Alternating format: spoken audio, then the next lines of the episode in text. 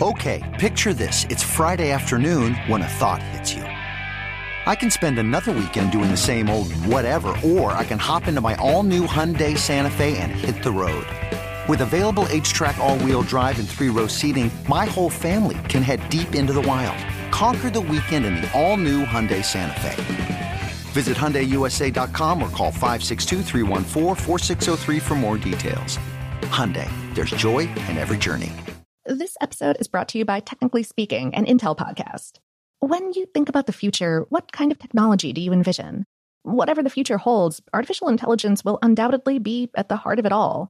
Join Graham Class as he hosts season two of Technically Speaking, an Intel podcast, and hears from the minds transforming healthcare, retail, entertainment, personal computing, and more with the help of AI. Tune in every other Tuesday and explore the latest technology that's changing our world today and creating a more accessible tomorrow. Listen to Technically Speaking, an Intel podcast on the iHeartRadio app Apple Podcasts, or wherever you get your podcasts. Me. Focus Features presents Back to Black. I want people to hear my voice and just forget their troubles. Experience the music and her story. Know this. I ain't no Spice Girl. Like never before. That's my daughter. That's my Amy.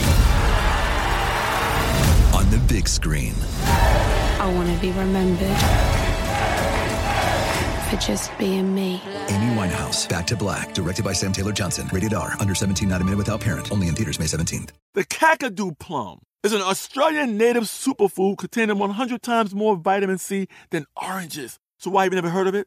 PR. No one's drinking a Kakadu smoothie? I'm JB Smoove, and that was a full episode of my new podcast, Straightforward, inspired by guaranteed straightforward pricing from AT&T Fiber. Get what you want without the complicated. AT&T Fiber, live like a gigillionaire. Available wherever you get your podcast. Limited availability in select areas. Visit AT&T.com slash hypergig for details. Today's episode is brought to you by Canva. Uh, we are all looking for ways to make an impact at work, but not all of us are skilled in visual design.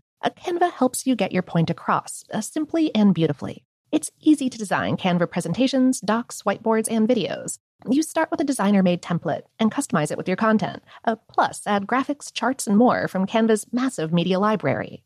Whatever department you work in, Canva is perfect for any task sales decks, hiring docs, marketing brainstorms, employee videos, you name it.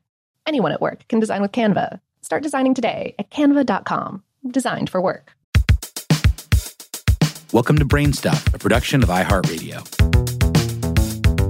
Hey, Brainstuff, Lauren Vogelbaum here. Chances are you probably haven't given much thought to any given can of Pringles other than wondering, how do I get the last few potato chips out of the tube? As it turns out, this salty snack has quite a story. It once was in the middle of a massive controversy that questioned the ingredients and whether the chips were actually potato chips at all. From 2007 to 2009, the makers of the Once You Pop You Can't Stop chips stood in front of three different levels of the British judiciary trying to defend the decision that Pringles chips were not, by definition, potato chips, or in British parlance, potato crisps. Here's how this comically complicated problem started. In the mid 20th century, a tax was born by way of France and England called the value added tax this consumption tax started off as a 10% tax on all goods bought from a business. More than 20% of the world's tax revenue comes from the value added tax, making it a pretty big deal. In Britain, most foods are exempt from the value added tax, except for potato chips or similar products made from the potato or from potato flour. This led to a long, arduous journey to figure out whether or not Pringles, which, by the way, were once touted as the newfangled potato chip, were actually potato chips.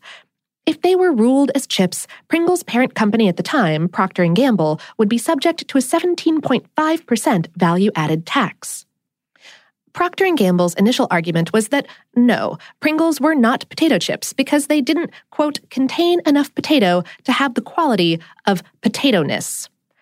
They also argued Pringles didn't resemble the shape of a potato chip and were therefore instead a savory snack. In 2008, a lower British court agreed and ruled that Pringles were in fact not potato chips, mainly because they contain only 42% potato and had a, quote, shape not found in nature. Uh, the rest of Pringles, by the way, is mostly wheat starch and flours of corn, rice, and, again, potato.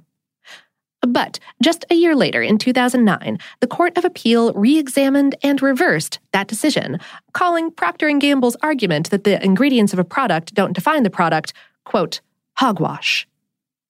But with that decision, the behemoth corporation had to pay $160 million in taxes, while begrudgingly calling their newfangled potato chips, well, potato chips.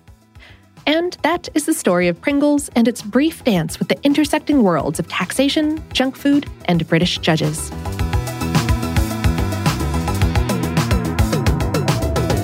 Today's episode was written by Jeremy Glass and produced by Tyler Klang.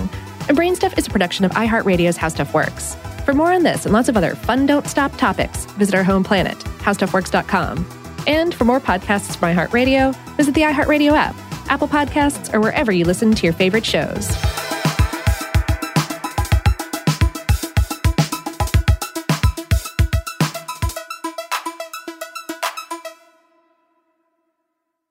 Xfinity has free premium networks for everyone this month, no matter what kind of entertainment you love. Addicted to true crime? Catch killer cases and more spine-tingling shows on A&E Crime Central. Crave adventure? Explore Asian action movies on Hi-YAH. Searching for something extreme? Check out skating, snowboarding, and more on Fuel TV Plus, the global home of action sports. And find crowd-pleasing bops on iHeartRadio's Hit Nation playlist. There's new free shows and movies to love every week. Say free this week in your Xfinity voice remote. Open a limited time 11 month certificate at Kemba Financial Credit Union. At 5.25% APY, it's more than triple the national average, plus, it's a safe and secure way to grow your money. Visit your local branch or kemba.org slash CD for details. Offer expires May 31st, 2024. APY equals annual percentage yield. Restrictions apply. $500 minimum and $250,000 maximum deposit. Advantage status required. Comparison based on bank rate average. Federally insured by NCUA.